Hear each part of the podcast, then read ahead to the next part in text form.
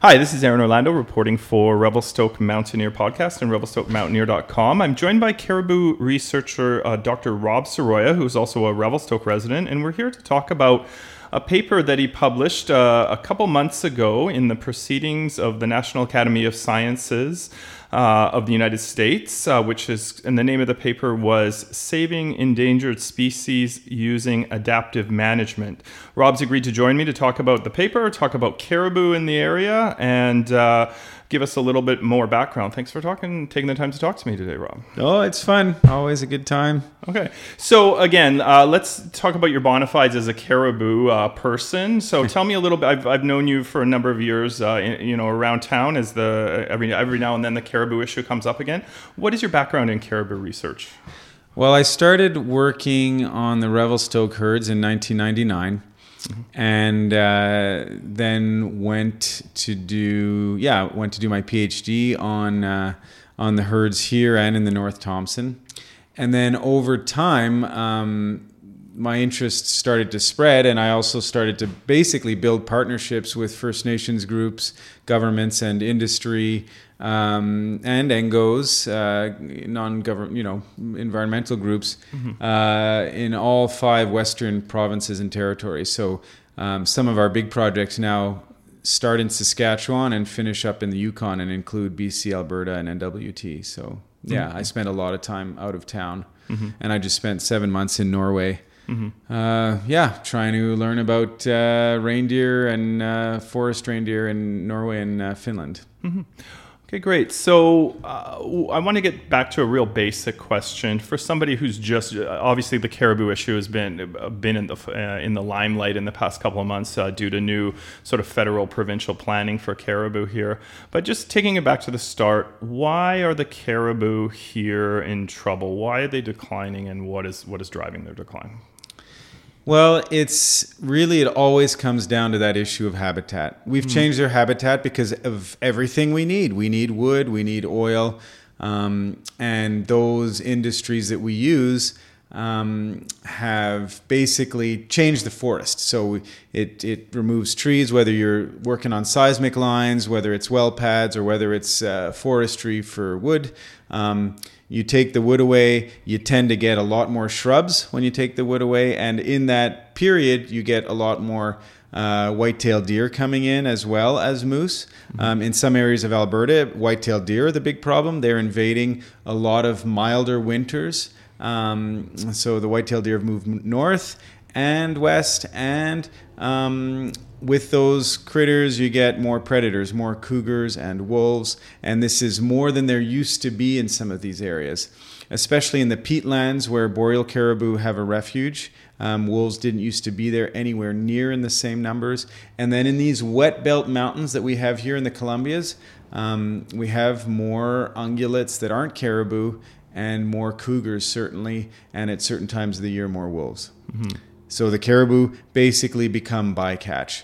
And and that's the rub. Like that's the real rub. You could protect all the remaining habitat tomorrow. We could stop mm-hmm. everything we do, but these herds here in the mountains will still decline, some of them to extinction in short order, unless you also at the same time manage the predator prey system. And that means and again, that's not me recommending this. This is this if society wants to do it, mm-hmm. you have to reduce wolves and cougars for a short time until mm-hmm. the habitat recovers. Mm-hmm. That's the rub. Mm-hmm.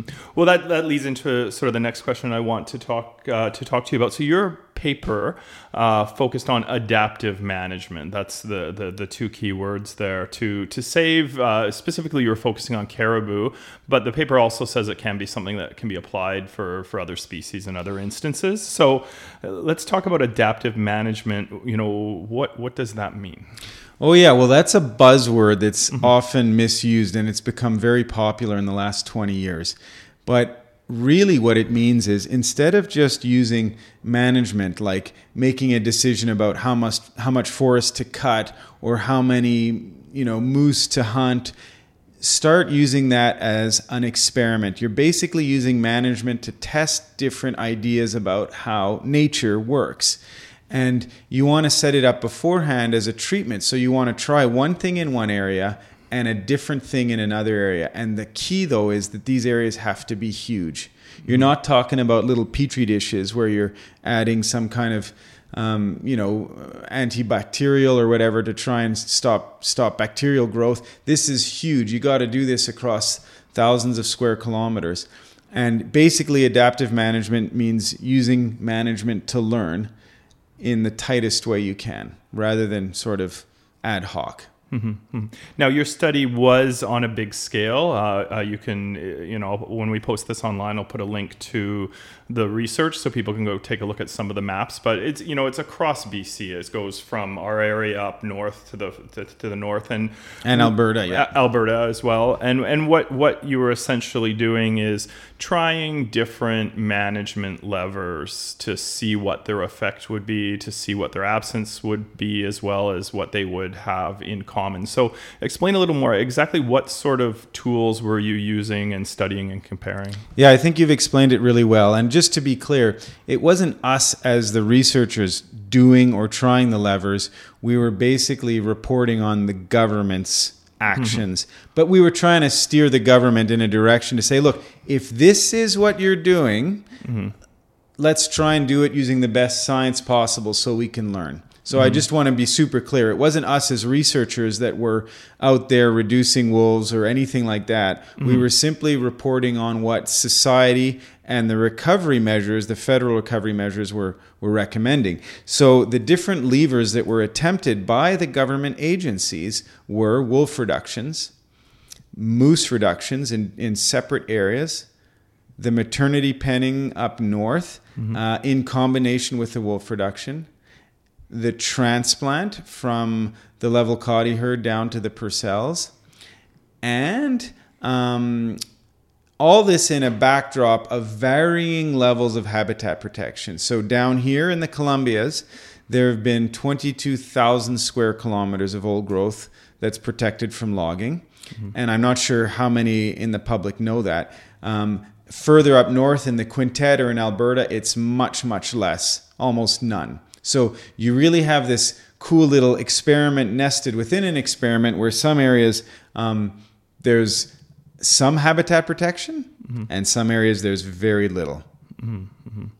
So I want to have a follow up on that one, but I want to bring up something. Uh, uh, one more question first. What is a lambda, and oh. why, why, are they uh, important? Uh, lambda. And what do they tell us? And yeah. what did they tell us in the context of this study? Because yeah. if you look at the map, these are geographically. T- uh, some of them are n- neighbors to each other, but a lot of them are in different areas, yeah. like different areas. I love so, that question. Okay. Um, it's funny in Alberta, like every hunter and trapper knows what lambda is because they can't count caribou there. It's very difficult to count. There's the, they, they don't go up in the mountains like we have them here. Here, the caribou are easy to count. But lambda is simply the number of the number of animals next year compared to this year.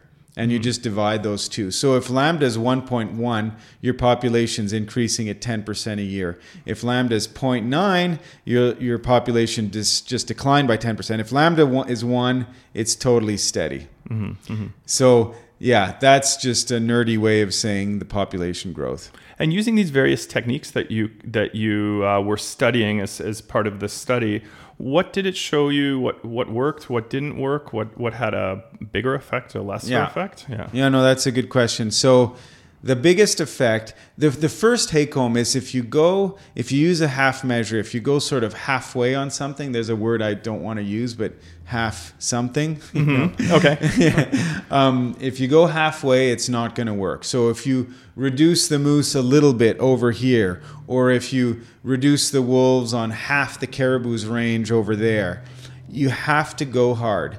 There's or else it's unethical. It's unethical to affect these animals um, to you know to reduce these animals without doing it properly. So um, you you have to go intensive. If you've decided to take a measure, you have to go all in. Mm-hmm. Um, that's the first main take home because there were three or four areas where the government only went halfway with the lever that they pulled. Mm. They only reduced wolves across half of the South Selkirk herd. Didn't work. They only reduced moose by 40% up in the parsnip didn't do anything. And then closer to home, it was closer to 80%, I think. Yeah, the, the study, moose yeah. were reduced 80% here, mm-hmm. and it stabilized uh, the Columbia North herd. Lambda went from 0.95 to 1.02. Doesn't sound like much, but in 2013 we had 152 caribou in Columbia North. In 2003 we had 127.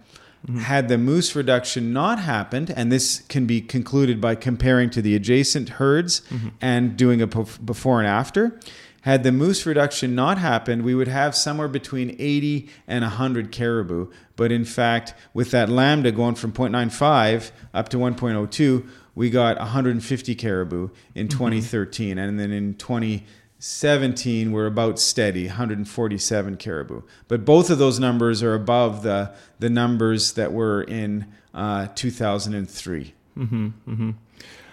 So I want to go back to I want to talk about timelines a little bit, and this is something that you said at the start of the of the interview, and that you know the declines in caribou have been caused by disturbances in their habitat. These disturbances in you know the Revelstoke area have been happening for over a century, and also some of the techniques uh, that are the, the levers that are suggested to help improve them, such as predator management. You, you said it was you know a short term thing, but when we're talking short term on the landscape, you know what what does that mean? Well, that's a really good question because it depends where. Mm-hmm. In some areas, mm-hmm. there's more forest coming online mm-hmm. than forest that's being cut or burned.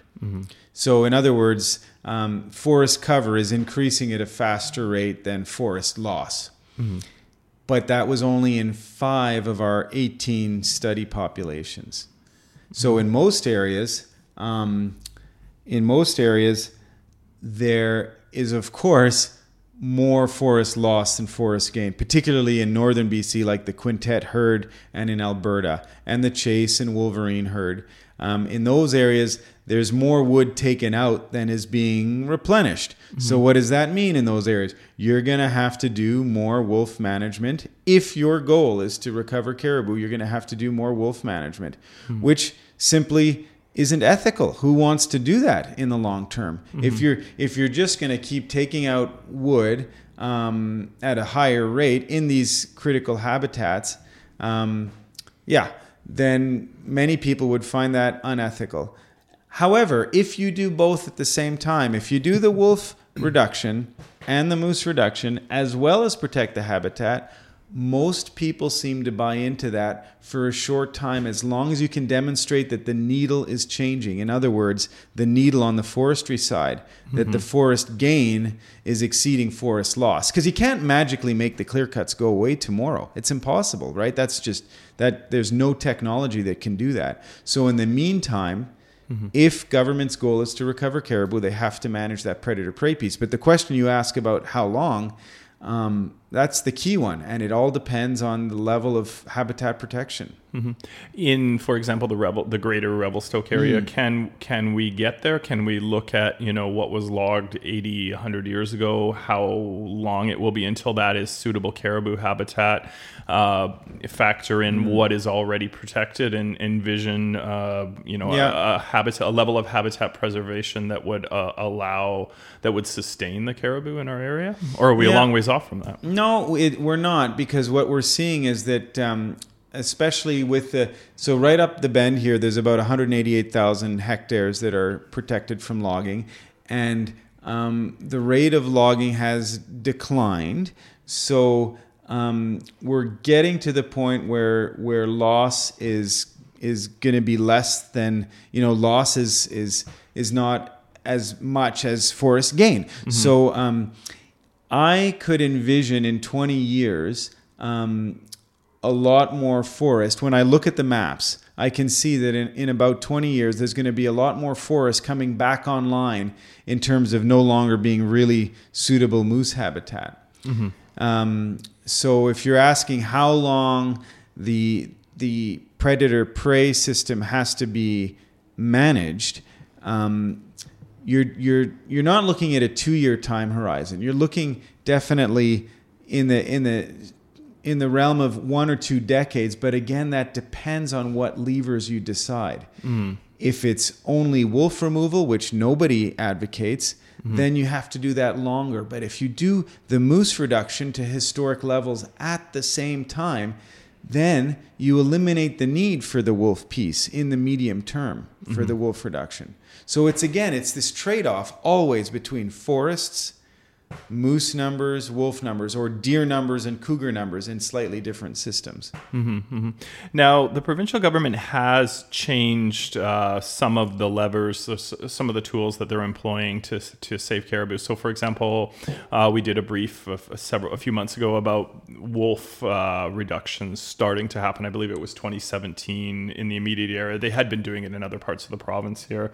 Um, are, are we seeing the, the regime that's being put in place uh, for caribou preservation? Uh, you know, do, are we heading in that direction? Are we incorporating these ideas that you're proposing, or is are this still a separate thing? Sorry, I missed what you're asking more specifically from other parts of the province. You mean on the, the habitat side or the or the um, I was just uh, um, highlighting an anecdote, and that is Yeah. that with um, wolf uh, kills in, Yeah, in yeah. the Revelstoke area, that that has started more recently in some areas, and it wasn't started. wasn't happening here. No, it wasn't Is this an happening. adapt adaptation for the government to say, okay, we need to start doing this, or or they weren't doing it? Before I would the- figure it's exactly that. Mm-hmm. Um, so the the moose reduction had some benefit. Um, it you know, and and a corollary to that is it also uh, increased moose hunting opportunities. Um, recreational hunters benefited for a short Mm-hmm. time for like a ten year phase, um, but I I am surmising that the government wants to increase lambda by more than just 1.02. So they are um, expanding the wolf reduction program here. They're not removing that many wolves here because there aren't that many because the moose reduction program had some had quite a bit of success. It reduced the wolves without having to to kill wolves. It reduced wolf numbers by by 70 percent. So right now, um, I believe they're removing about a dozen wolves a year from here, which is far, far less than in the Quintette, West Moberly, Kennedy Siding, Little Smoky herds. There, they're reducing, they're removing hundreds of wolves per year because they're not doing the other part of the lever. They're not doing the moose piece, and that's that's a huge thing because in those other wolf reduction areas further north there is the potential for a huge win-win for the hunting community, you know, myself included, and caribou. It's a win-win because if in these areas you're reducing wolves to recover caribou, and in those areas the caribou populations, like last year's caribou population growth rate was 1.20. Mm-hmm. That's huge, like a So 20 20% increase 20% every year, increase yeah. in one year. That's since we published the paper. Mm-hmm. That Quintette herd um, and burnt pine has just shot up by another 20%. percent Mm-hmm. But the spin off of that is you can also hunt more prime aged bull moose and more cows to feed your family in an organic, you know, herbicide free, pesticide free way. So there are some silver linings of win win here Mm-hmm. when you're doing this very unfortunate stuff, this wolf stuff, uh, to recover the caribou. The the ancillary, you know, the byproduct basically is you can have a win-win with with hunting of mm-hmm. moose. Mm-hmm. Mm-hmm. And in fact, we we one thing I caution against is we don't want moose and deer to erupt to sort of take off exponentially because then you're only making things worse in these zones where you're managing for caribou with wolves. I think this sort of leads into uh, you know a long history uh, or understanding the long history of, of what the natural environment has looked here you know for the past few hundred years. One of the anecdotes that is uh, you know passed around locally to me is that for example there used to be way more moose up Coldstream, which is you know between here and Mica Dam, like that area. Goldstream, uh, yeah. Goldstream, I should say, yeah, Goldstream. Um, and uh, now the numbers are way down. Uh, of course, there was intervention for the purposes of saving caribou, like increasing the number of hunting tags that were there. But however, historically, there likely would have been much fewer. in this, and this, and you know, the the wolves always ha- also have a, a longer history. They were hunted to the hunted and poisoned and. Uh, their numbers reduced uh, quite a bit historically. Maybe if we could uh, touch on that a little bit. What is, what is the story of the wolf? Uh, you know, as it as it relates to their population numbers and their interplay with caribou here. It's funny you ask that. Um, the predator control branch began in 1906 in British Columbia, and it continued on until 1962. And of course, they used all the worst methods like poison, strychnine, everything. And yeah, it was a deliberate attempt to try and eradicate the wolf. Um, obviously, it was unsuccessful, but nonetheless, uh, wolves were reduced on across huge areas of BC. And ironically, we have an untestable idea that that's kind of what allowed moose to expand from the Peace area, like way up in the northeast, like Fort Nellie, Fort Nelson, down to here. Um, there were always some moose down here. Let's say in 1850 and 1900 at boat encampment, uh, when uh, when David Thompson came over Athabasca Pass, there were some moose, but everyone agrees that there were nowhere near as many moose back then than we saw in 2003 when when there were you know 1.6 moose per square kilometer here. There were almost 2000 moose between here and Mica um, so wolves were yeah the province tried to really eradicate wolves um, officially starting in 1906 um, and ironically that may have allowed or facilitated the expansion of moose into southern bc and There's there's some awesome reviews done. Um, I can't remember. Well, the author is Santomauro, but they did some awesome reviews by in, um, interviewing First Nations bands all over British Columbia, and many of the southern bands considered moose a delicacy. It was a new thing. Hmm, interesting. Yeah. How okay, so when the the concept of adaptive management comes up, or maybe not even adaptive management, maybe if someone's just saying wolf calls need to be part of the caribou, uh, preventing caribou expert, uh, extirpation, um, critics of that will say, you know, that's uh, an unnecessary unnecessary intrusion on on the natural environment, or that is, you know, uh, interfering in the natural order of things, and that, uh, for example, you're liable to repeat. Um, uh, mistakes that were made in the past, such as you know the you were talking about the pre- pre- predator reduction Yeah. branch from 1906, Yeah. and that or that it, as you mentioned earlier in the interview, we were talking about. They'll, they'll also say it's just uh, uh, a way for us to continue on with status quo logging or oil and gas development in the north without you know dealing with the core is- issue. Uh, uh, how do you respond to that criticism? And, and I'd ask you to do that from like from a scientific perspective. Like, Well, how- the, how do you- the critics are right. Like, if you're not managing, if you're not dealing with the habitat piece, you know, you're absolutely right. You have to deal with all three levels of the system. You know, the, the plants, the habitat, the, the, the prey, you know, moose, deer, caribou, and the predators. So you have to hit all three at once if you want to have caribou on the landscape. But um, in terms of what you're saying, the natural order of things, um, you know, don't manage don't manage the predators because it'll interfere with the natural order of things, which is um, what you said earlier. Um, there is no natural order of things because just look outside, look out the window. We've changed the landscape, so there is no more natural order. We've managed it for fiber and for oil. The flip side of that is you have to manage it as well for the rare species like caribou. So there, yeah, that's kind of a moot argument in terms of natural order. Um, and then the other the other piece was oh you know it'll just yeah it could it could destabilize things well um, again the whole idea here is ecosystem restoration bringing um, your best do your best to try and bring the vegetation back to how it was the prey pieces back to their historic abundance and then of course the predator numbers back to historic abundances. We're never going to get to how it was in 1850 because we need an economy and that's now the government. It's it's up to them to do the balancing act right? They have to balance. It's up to the elected officials. It's no longer a science game the mm-hmm. science has been done. The science of decline has been figured out. We can do a bit more science to help evaluate recovery but the mm-hmm. science of decline has been figured out. It's now it's not a, none of this of what we're talking about is a scientific piece anymore. It's all about politics.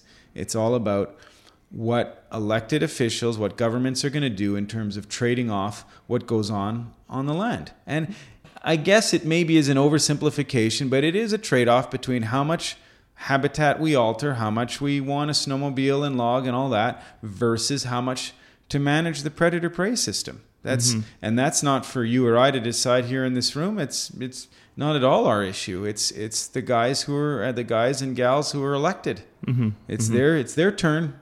you know. In uh, currently, the federal and provincial government have a consultation period is open for another couple weeks uh, on the, the the federal provincial plan. In terms of what you've seen from the plan, do you do you see it heading in the right direction, or is there enough? If the goal is to, yeah, to I'll- preserve I'll, caribou, be candid Yeah. here, um, Yeah. and I, you know, it. Uh, I have no problem being candid. I think the plan, um, all the public meetings and all that that were held were basically totally putting the cart before the horse. And Mm-hmm. I've told my government colleagues this, but everyone's hands were tied bec- was because it was a, a federal. You know, it was a it was a mandate. It was a high level federal provincial thing. Then and then people had to act. The government people down on the ground had to act. But it was mm-hmm. basically the cart before the horse. Mm-hmm. You you know you're getting everybody together and kind of freaking people out by saying, oh, something might happen, and then all sorts of rumors get started. Well, mm-hmm. that's not the best way to do it. The best way is you do the science, then you figure out the impacts. What is that science going to cost? What's it going to cost to let's say affect a piece of logging over there or affect a piece of uh, recreation over there. What would that cost? How you know mm-hmm. what's the dollar cost? Then you develop trade-off options like i was saying. You know some forest protection medium high level of forest protection and then the trade-off is on the predator prey piece. You develop those options then you go to the public. And maybe mm-hmm. public forums aren't the best way mm-hmm. but you you first you got to figure out what it's going to cost then mm-hmm. you go to the public after you develop a couple of categories of options and then again whose turn is it it's the decision makers the politicians to then decide on which of those sets of options a b or c based on you know their elections what their bureaucrats tell them what the public tells them mm-hmm, mm-hmm. so yeah, that's that's that's what I think of the plan so far. Okay. Yeah. Is there, and I'll throw this word out there. I'm sure you'll object to it, but is there an is there an easy solution to this To caribou? to the caribou Oh, gosh, problem? no. Like, um, you know, it's or- the, well, it's the, I- it's the hardest. It's as I've said before. Maybe Yeah. not maybe not to you, but it's North America's Mm-hmm. biggest terrestrial. And I'm not talking the oceans. The oceans have their own issues, but it's the biggest land-based Mm-hmm. conservation challenge that we face in North America is woodland caribou. Mm-hmm. Because yeah, Is there is there uh, you know we can preserve eighty percent of you know forestry activity and outdoor recreation and save the caribou and bring that in uh, under budget on on a, on a budget that's that's feasible or is, Mm. Well, is that is that look not at possible? look at Klinse-Za and Quintette. Yeah. I mean, they are both increasing. So that's north of here. Mm-hmm. That's uh, you know near Mackenzie.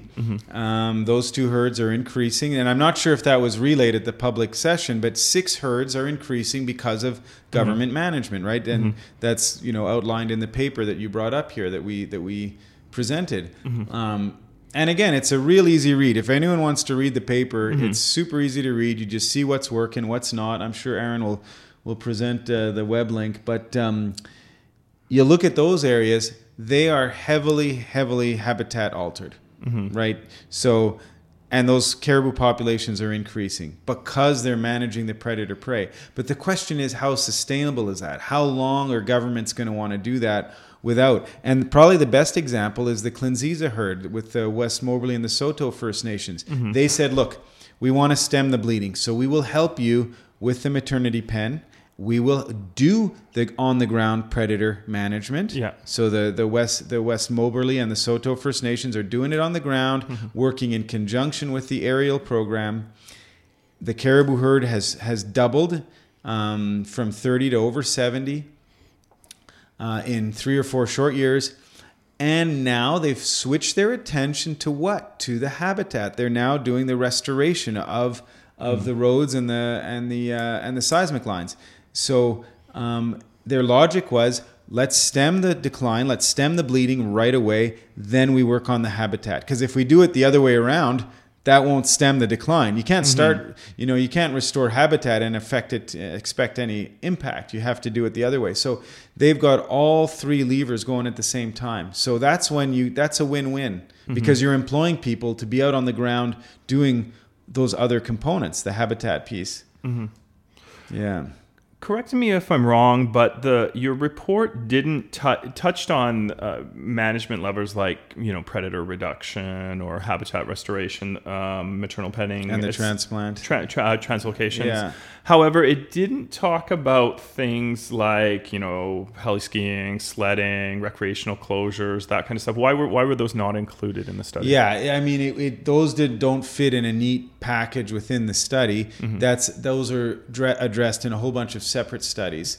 Um, so there's other other literature out there on that, um, and uh, they're they're generally more difficult to do.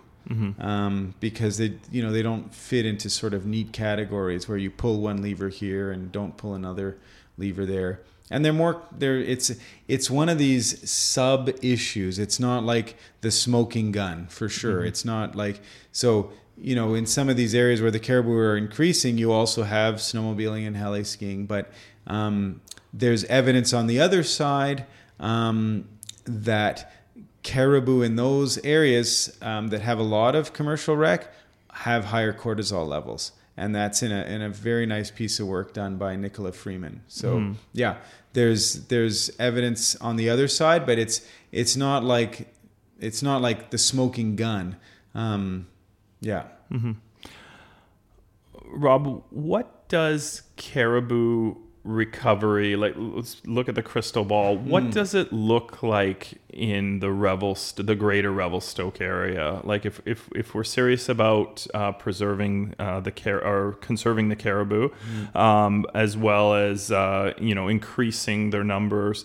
What does what does a realistic, a practical, uh, best way of going about that look like? That within you know, and certainly your paper references political debates or other you know constraints. It's not a purely science field. We live in a in, in the real world here as we do this. Yeah. What does it look like for the Revelstoke? That's a really good question because often in Revelstoke, with this and other issues, we've come with homegrown solutions that have, you know, worked or worked with varying degrees of success. Um, and if if it doesn't work locally, like if if the local group of politicians and scientists and and and resource rec users and foresters, if we don't come up with a with a good local plan that works, then the federal government's going to come in and have potentially much greater impacts. I don't know what they are. I'm not privy to those high level discussions, but it always makes sense to come up with more of a local solution. So the kinds of things that we did um, in the 1990s and the early 2000s when we had local meetings with all the different stakeholders and we would say hey what's your biggest issue of this year what are you planning this coming year okay how can we mitigate impacts to you and to the caribou and so you know the best the best locally the best vision is to to come up with local solutions which yeah which includes the predator prey piece in the short term maybe maternal penning um, and uh, continued habitat restoration like is going on up the bend there's a little bit of of uh, habitat restoration going up going on in the big mouth to reduce wolf movements um, yeah. So again, combination of all those different levers I talked about earlier, um, but with the details worked out here, rather than the sledgehammer approach that's much more likely to come um, if things don't go well, and the sledgehammer approach would come if if the if the species at risk, you know, legislation was was uh, enacted here. hmm hmm And and that has been a concern for a number of years. Whether the federal government would step in. Do you see at this point whether um, any indications that the provincial plan is is going to be successful? Is, is that something that you have a, a better handle on? I think for a lot of people, that's uh, myself included. I don't really have a good a good idea of whether they would get involved or at what triggers yeah, that. Uh, I don't know what the next trigger would be. Mm-hmm. I, I'm not sure. Again, I don't know what's going on. You know, that's why I didn't want to never, you know, I didn't want to be a politician. It seems way too way too stressful. I have no idea what those what those folks are doing at the upper levels. I don't know what's being negotiated here. Mm-hmm. I'm not yeah, I'm not privy to that. My job is basically just to provide information. Mm-hmm. You know. I've asked you this question be- before in the past, and I'll try and put you on the spot again. How much does it cost to to save caribou in the area? There was some federal, provincial, and fe- a little bit of federal funding, but when we're talking about things like resloping roads, Oh, yeah. closing off roads, uh, Yeah. you know, flying around in helicopters, hunting wolves, uh, running maternity pens, how, how much money do we have? Do you, is it any way to ballpark how much it would cost in the local area to to do this? And I guess uh, I'm not going to ask you this question, but Yeah. part of what is driving this question is are the f- uh, federal and provincial governments doing enough, putting enough resources behind this? Yeah, I mean, these these actions like they definitely cost in the hundreds of thousands of dollars. Um, some of them, like I said, are win-wins. When you're doing some some wolf reduction and you have more moose around, because of that, you you generate more you know more hunting opportunities. So some of them actually, in a in a in a strange way, actually generate funds. Um, but uh, the yeah, there's there's not that much flying around in the helicopters. It's you know it's a few days a year. It's it's less than ten days a year.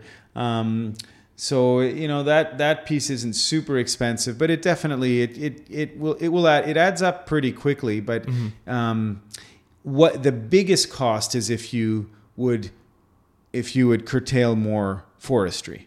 Mm-hmm. That's that's by far, you know, the biggest cost in terms of ongoing use of the land. The actual management and research, all of that in the Revelstoke area on an annual basis is, you know, it's not it's not that much. Mm-hmm.